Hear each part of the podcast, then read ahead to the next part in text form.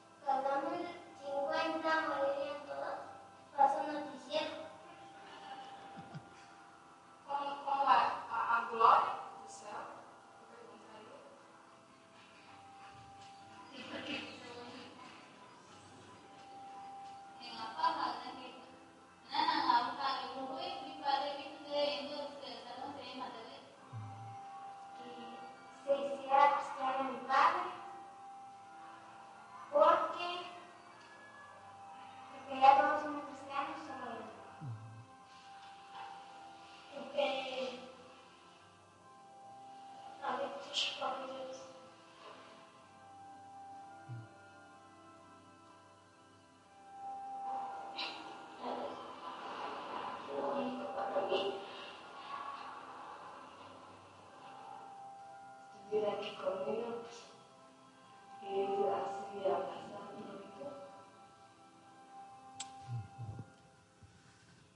I like how she didn't even ask a question. She just would, said she would give uh, God a hug. Um, so I wonder what you would ask if you had a chance to ask God any question. And all those questions, they are important.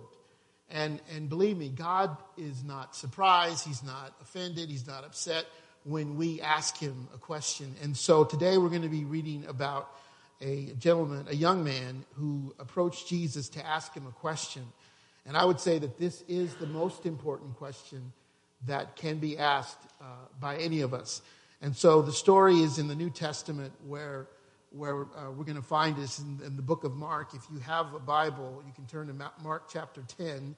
We're going to be looking at verses 10, uh, 17 through 23. And if you don't have a Bible, there's one in front of you in the pew. It's on page, uh, the Black Bible. It's pa- page 1002. So I'm going to read, um, I'm going to read uh, the text. As Jesus started on his way, a man ran up to him and fell on his knees before him. Good teacher, he asked, what must I do to inherit eternal life? Why do you call me good? Jesus answered, No one is good except God alone. You know the commandments. You shall not murder. You shall not commit adultery. You shall not steal. You shall not give false testimony. You shall not defraud. Honor your father and mother. Teacher, he declared, all these I have kept since I was a boy. Jesus looked at him and loved him. One thing you lack, he said. Go sell everything you have and give to the poor, and you will have treasure in heaven. Then come, follow me. At this, the man's face fell. He went away sad because he had great wealth. Jesus looked around and said to his disciples, How hard it is for the rich to enter the kingdom of God. So, before we look more closely at the text, I want to point out that this story is also found in two other gospels. It's found in the Gospel of Matthew, uh, uh, chapter 19, verses 16 through 30, and Luke 18, verses 18 through 30, and it's called The Rich Young Ruler. So, I want to start with the very first, since on your notes there, who asked the question? This most important question, who is it that asked it? Well, if you look in verse 22, it says um, that it was a man that had great wealth. So the first point is, is he likely lacked nothing, lacked for nothing, materially speaking. So in the original language, this word for the, the, the original text says that he had many possessions. So it wasn't like today you have 401, you have stocks, you have bonds, you have uh, property, things of that nature. Most likely he had cattle and, and sheep and goats and uh, land that could be you know, sown and harvested. So the, the property that he had was in an agrarian society, the, the material possessions that he had likely would have made him very wealthy. And so he did. He had a lot of, he had a lot of, of resources. He had a lot of income. And so the man was rich. Next, if you look, it says that uh, in the, the account from the Gospel of Matthew, and you don't have to turn there, it describes him as a young man. And so, uh, uh, the second point, B, he likely had strength and health. So, one commentator says that this idea, this idea of youth, has to do with vigor and strength. So, he had, he had that energy, he had that, that health. And, and, the uh, Jewish philosopher, his name is uh, Philo, he said that this age was most likely between the ages of 21 and 28. 21 and 28 is how old this young man probably was to be called the, the, the youth. And it was interesting because, because uh, uh, that today would be a millennial, a young millennial. And it's interesting because millennials kind of get, you know, jumped on and so forth.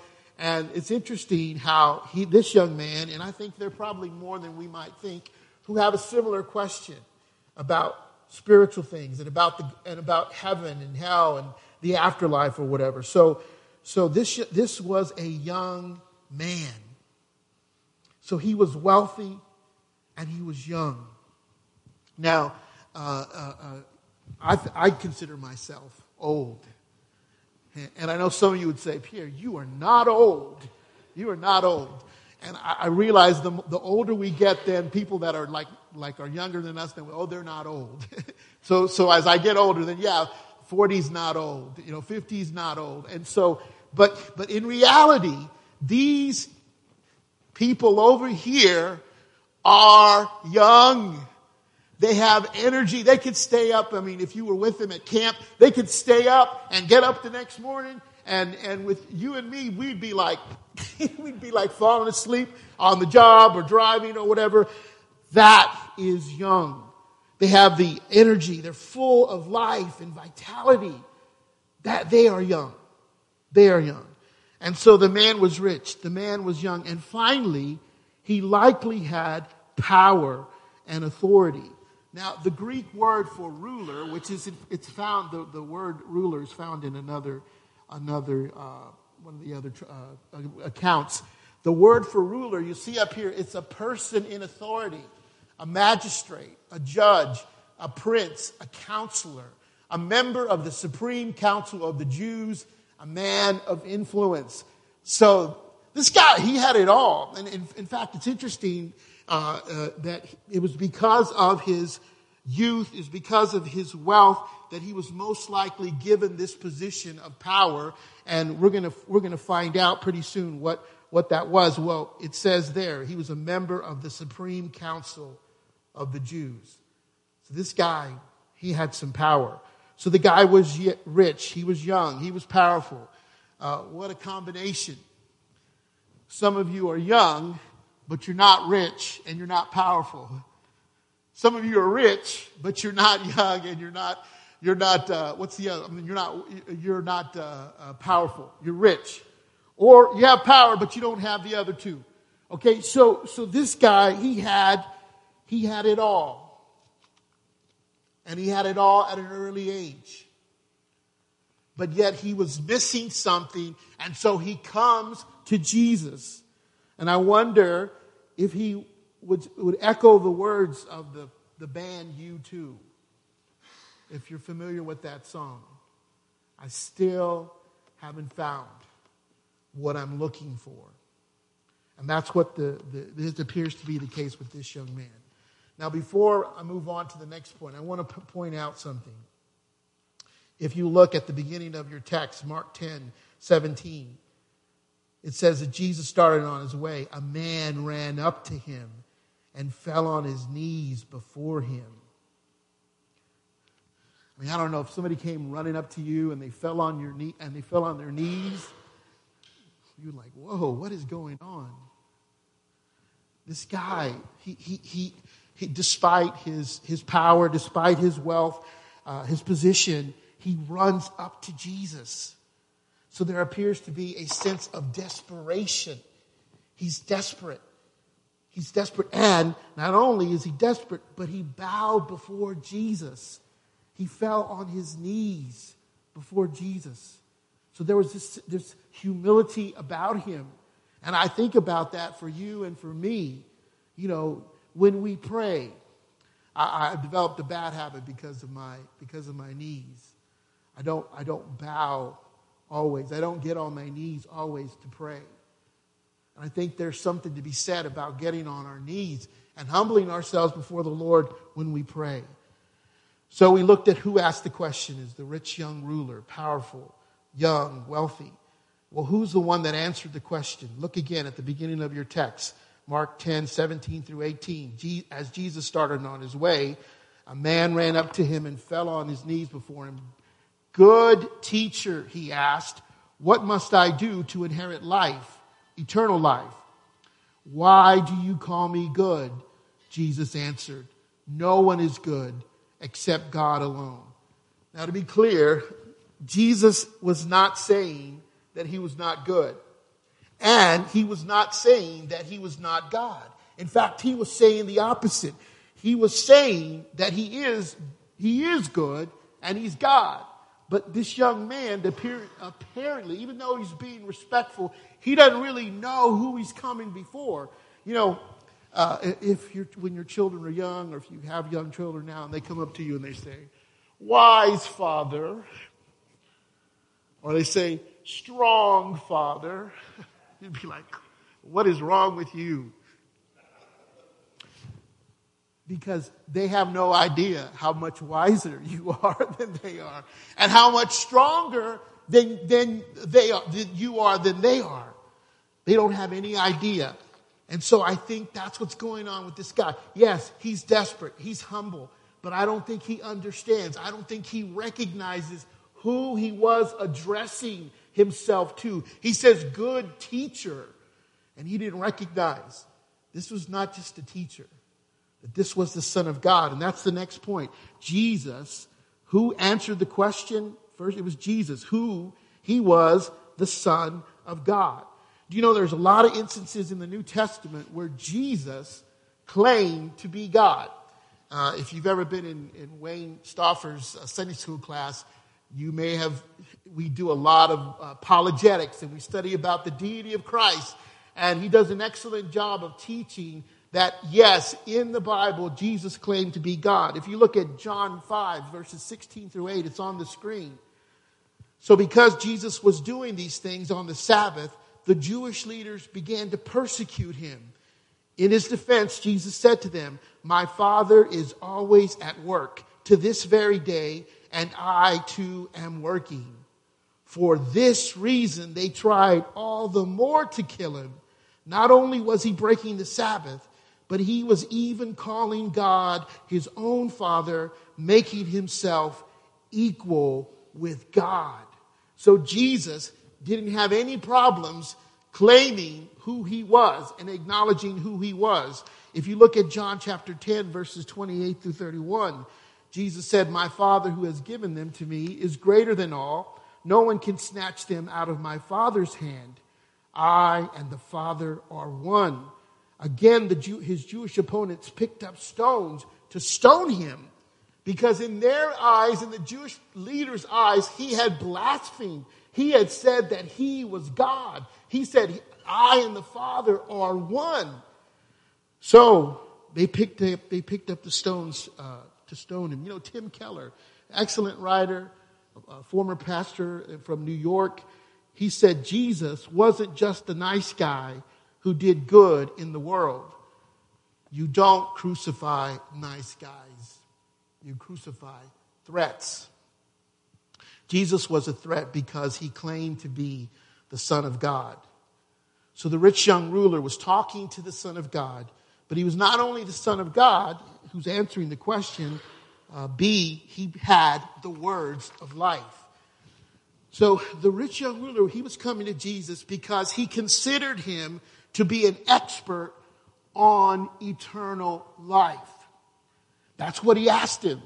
And, and so uh, it's interesting. Uh, uh, uh, this young ruler is not the only one who recognized that Jesus had the words of life.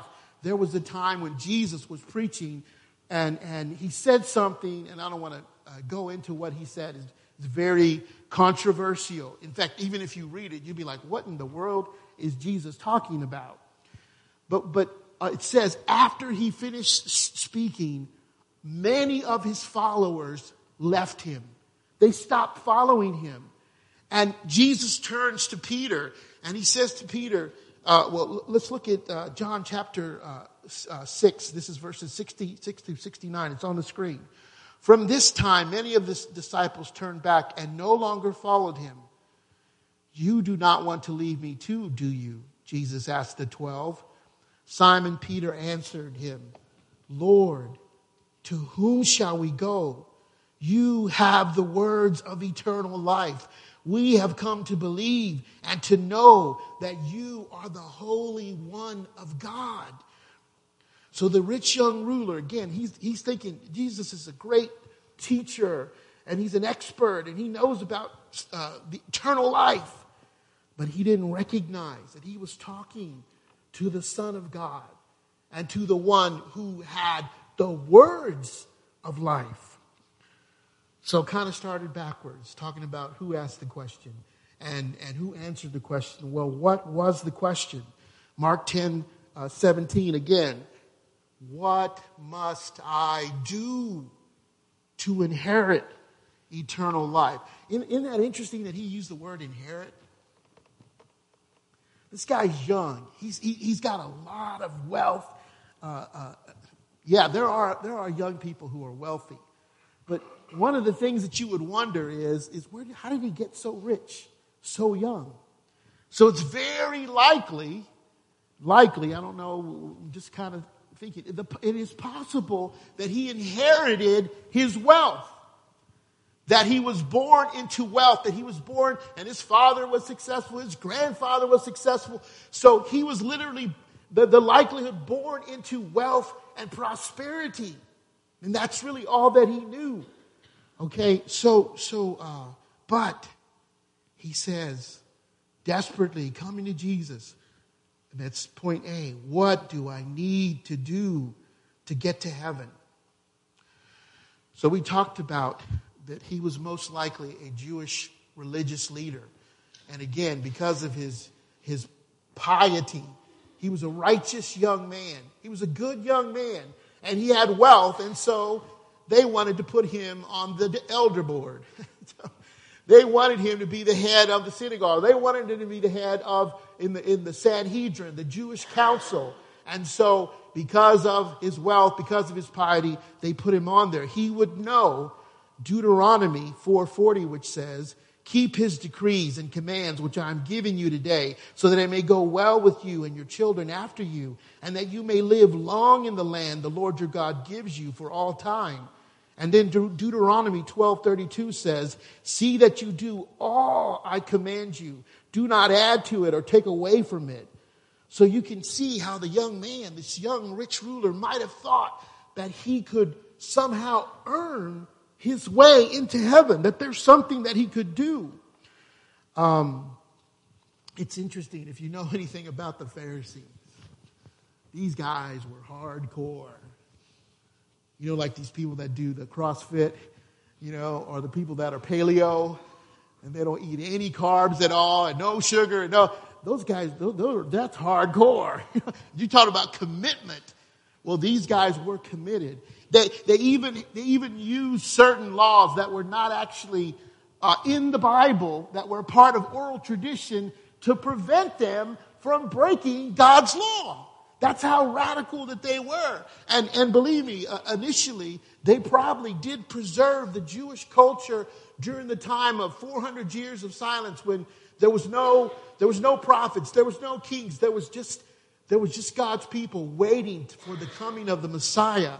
So this guy, uh, he was, he was almost like the apostle Paul. Radical, intense, devoted to the law, keeping the law. So the rich young ruler was most likely very, a very moral and upright person, and he was good at keeping the law. He wants to know what to do to in, in, inherit, to earn eternal life. But it's interesting that he asked a follow up question. Now, I know in our text, if you look, uh, it says uh, uh, that Mark 10 21, it says, one thing that you lack. Because the idea, the follow up question is uh, point B Am I missing something? Am I missing something? And again, if you look, there are two, two texts. Mark chapter 10, 21, Jesus tells him, One thing you lack. But Matthew 19, 20 says, He asked, What do I still lack? He asked what he lacked, and oh boy, he was going to tell him. Do you ever do that? Do you ever like, uh, uh, uh, well, I don't want to know. Don't tell me. What did, they, what did they do? Oh, you don't believe what so and so did. What did your children? What did they do? Oh, don't tell me. I don't want to. Hear, I don't. Wait till I get home. Well, he asked, and Jesus was going to tell him. So look at verse uh, in, in, your in your Bibles, Mark 10, 19. You know the commandments. You shall not murder. You shall not commit adultery. You shall not steal. You shall not give false, false testimony. You shall not defraud. Honor your father and mother. And the one where it says, You shall not defraud, most commentators believe that's the one that's, You shall not covet. You shall not covet. So I, I created this slide with the Ten Commandments. And so I want you to look at this slide. And I wish I had one of those pointers because you can tell that Jesus only mentioned how many commandments? Six. Uh, six. He only mentions six commandments. And, and it's interesting about these commandments. Um, Matthew uh, ch- uh, chapter uh, 22, verses 36 through 40. It's going to be up on the screen. That these commandments are very important. The Ten Commandments are divided into two sections. And these commands make up the second session Second section. What are the two sections? Let's look at this. Teacher, which is the greatest commandment in the law? Jesus answered, Love the Lord your God with all your heart and with all your soul and with all your mind. This is the first and greatest commandment. And the second is like it. Love your neighbor as yourself. This is, this sentence is so important all the law and the prophets hang on these two commandments. All the law, all the law and all the prophets hang on these two commandments. And you can see that from the, from the Ten Commandments that were shown. Uh, honor your father and mother. Don't steal. Don't kill. Don't commit adultery. You know, don't uh, bring false testimony. All those. You can't love somebody and steal from them. You can't love somebody and lie about them. So these have to do with the second set of commandments. So what, what was Jesus saying? Point A love other people as much as you love yourself. Love other people as much as you love yourself. So Jesus didn't challenge this young man's claim that he kept the commandments regarding loving other people. He said, All these I have kept since I was a boy. So again, I, I, I, think, you know, this guy's really given a hard time by in sermons and whatnot. But I, this guy, he wanted to talk to Jesus. He, he wanted to ask Jesus about eternal life. That yeah, he was rich, he was young, he was powerful, but there was something missing in his life. And so he ran to Jesus and he fell on his knees and he, and he asked his question which was a good question. What must I do? And so Jesus was telling him, yeah, you, you are, you are, you are, uh, uh, he, he, didn't say, oh, no, you're not, you're not keeping those commandments. He says this one thing you lack. One thing you lack. Look at the next slide. You shall have no other gods before me. You shall not make idols. You shall not take the name of the Lord your God in vain. Remember the Sabbath day to keep it holy. Mark 10 37. What was, what was Jesus going after? What was Jesus? He was talking about the, the in, in Mark 10 37.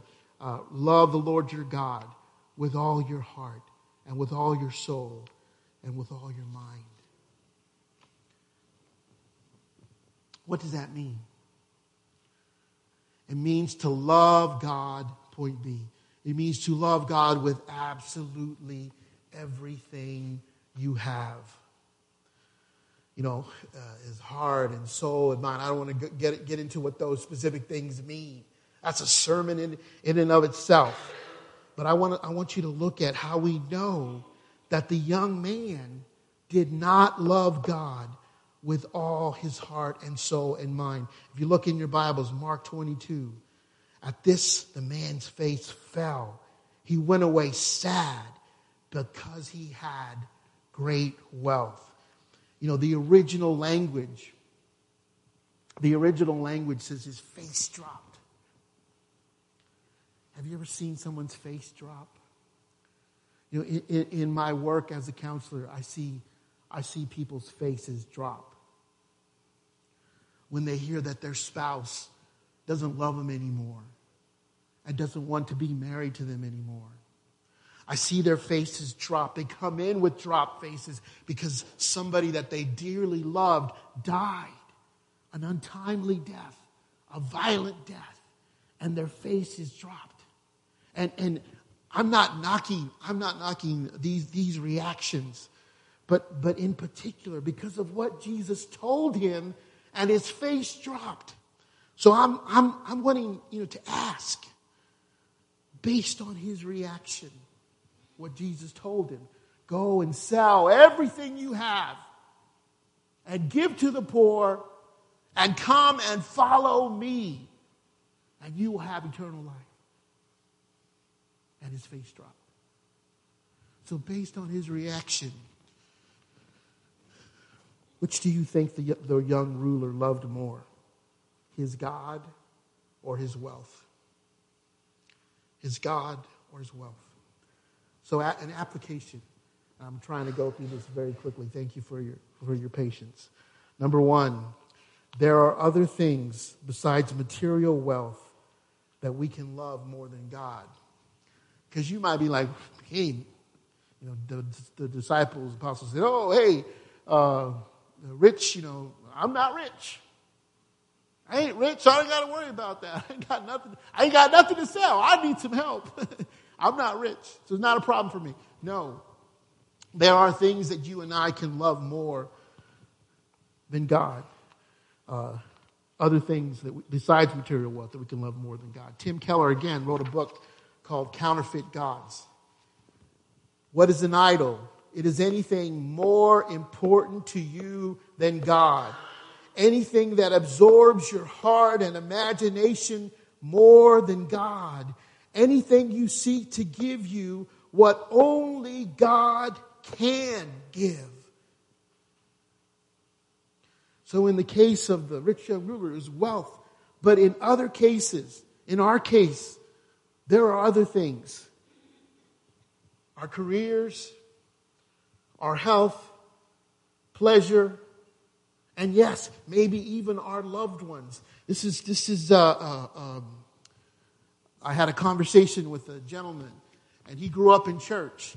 And he would go, I think it was a conservative, evangelical church, and he would go and he, he would go to the camps and he would, he loved a church and, and, and, and the Bible and, and getting together with the other young people.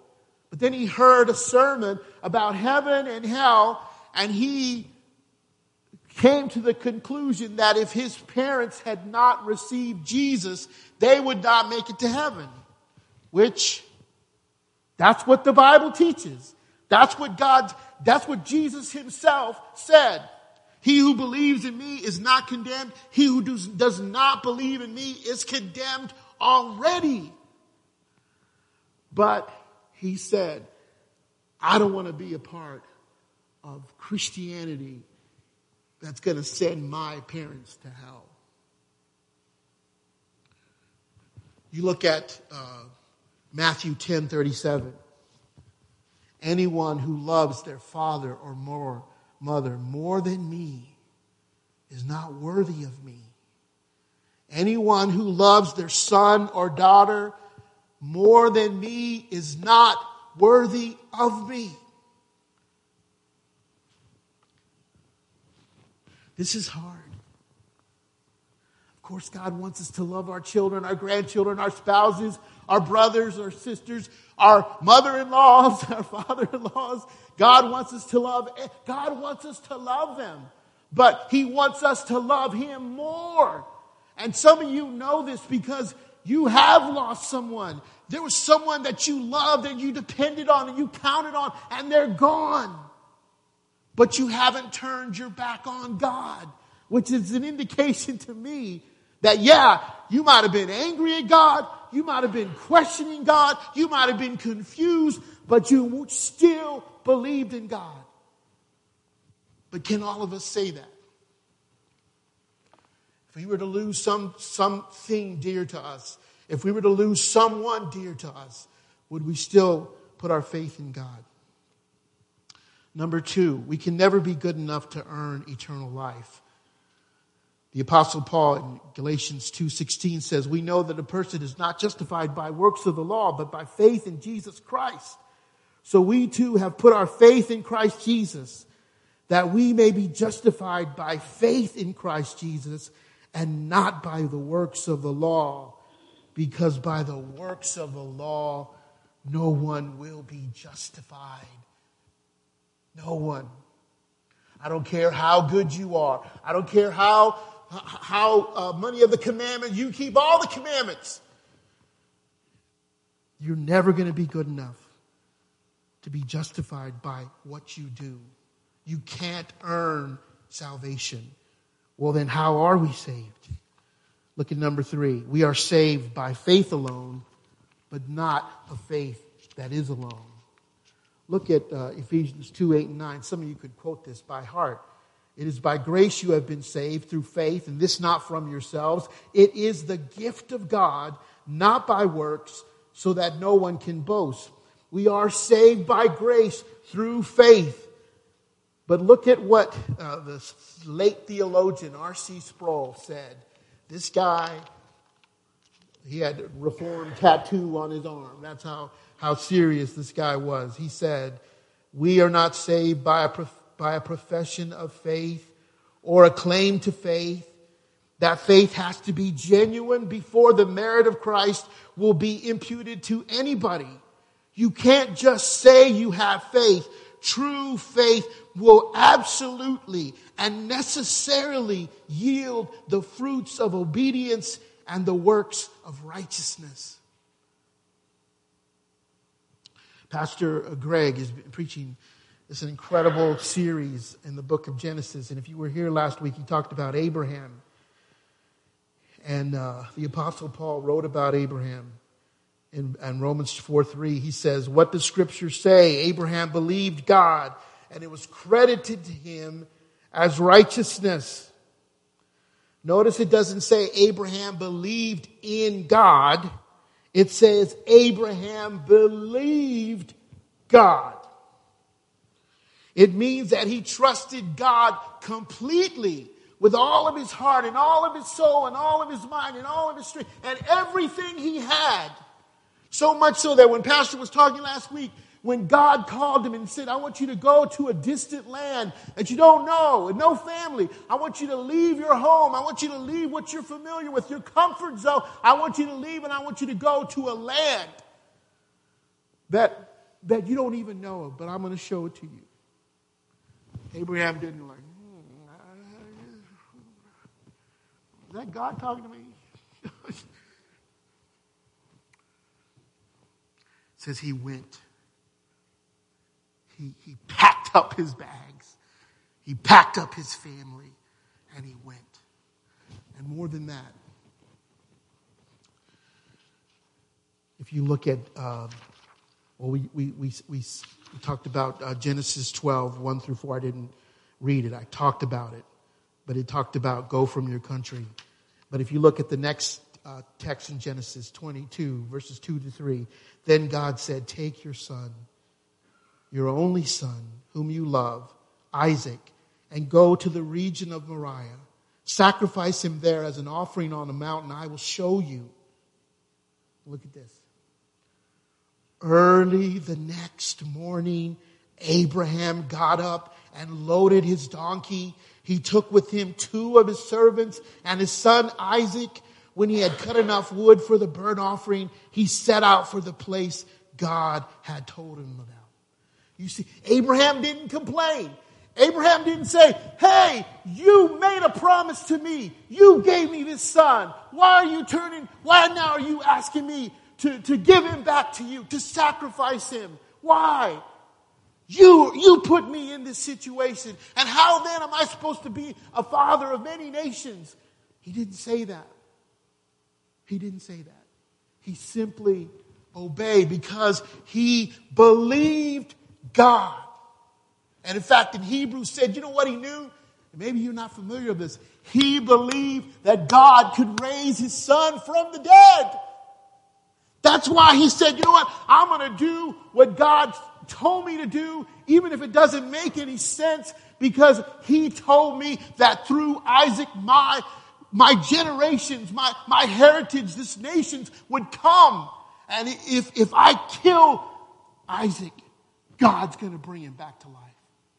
Well, of course, you know, he didn't have to sacrifice Isaac. Now, some of you may be thinking, Pierre, sound like a gospel message for sinners. Mm-hmm. Yeah. yeah. Do you know there's another? I'm, I'm sorry, I'm way over time. Jesus met with another man, came to him. Nicodemus was a Pharisee. Jesus said, John 3:16, God so loved the world that he gave his only begotten Son, that whosoever believeth in him should not perish but have eternal life. And, and Jesus could have said the same thing to this guy. Oh man, hey, rich guy, young guy, powerful guy, hey, just believe. Believe. He did have to believe, but there was something that was going to get in the way of his belief. And he wasn't willing to sacrifice, to surrender what he trusted in. He wasn't willing. And he went away sad. And some of you may be thinking, what about me? Look at, at the last point. He is no fool who gives what he cannot keep to gain what he cannot lose. He is no fool who gives what he cannot keep to gain what he cannot lose. If you look at the end of the story, if you still have your Bibles open, we didn't read this. Verses 24 through 30. The disciples were amazed at his words. But Jesus said again, Children, how hard it is to enter the kingdom of God. It is easier for a camel to go through the eye of a needle than for someone who is rich to enter the kingdom of God. The disciples were even more amazed and said to each other, Who then can be saved? Jesus looked at them. With man, this is impossible, but not with God. All things are possible with God. Then Peter said, We have left everything to follow you. Truly, I tell you, Jesus replied, No one has left home or brothers, sisters, or mother, or father, or children, or fields for me and the gospel will fail to receive a hundred times as much in the present age homes, brothers, sisters, mothers, children, and fields, along with persecution, and in the age to come, eternal life. I want to ask the praise team to come up as I close. The quote that we that we were reading, the reading, uh, that he is no fool. If you don't know the story, it's a, it's an amazing story about a young missionary back in the 1950s and his wife, and they uh, went to uh, Ecuador in South America.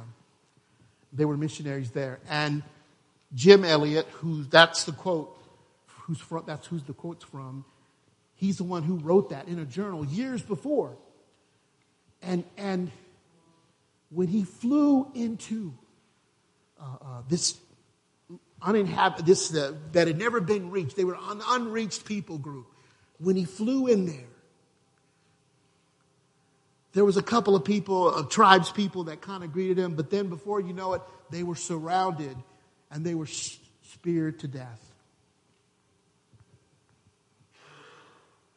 They'd only been there like two years.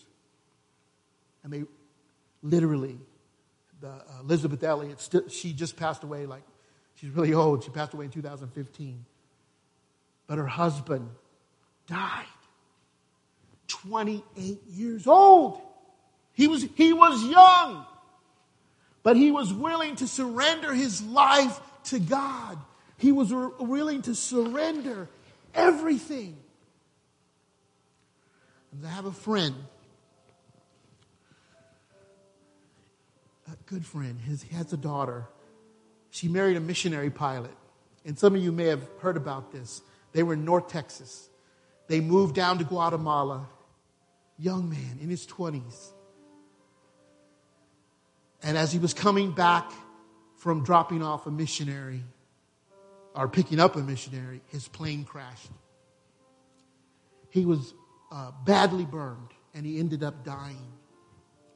This young woman has three small children under the age of four and was pregnant with another one. That doesn't make any sense. She, she sacrificed and he sacrificed. They were willing to sacrifice their lives because they loved the Lord, because they believed in God. And she might say, Man, Lord, what about me? Well, she came home to family. She came home to mothers and brothers and sisters and fathers. She came home. She's surrounded. She was so strong. She testified at his funeral and she led in worship. Why? Because she believed God and she surrendered all. That's what we're going to sing about. Would you bow with me in prayer?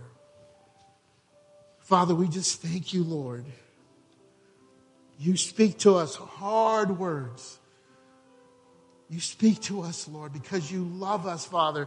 And you know, Lord, that in order to enter your kingdom, we have to be willing to surrender everything, to believe in you, but not with an empty faith, but with a faith that is willing to surrender everything, Father. Search our hearts this morning, Father. If we are not a Christian, that we would put our faith in you for the first time. Or, Lord, if we have allowed idols to enter our lives, Lord, help us to lay those down. Help us to surrender. In Jesus' name we pray. Amen.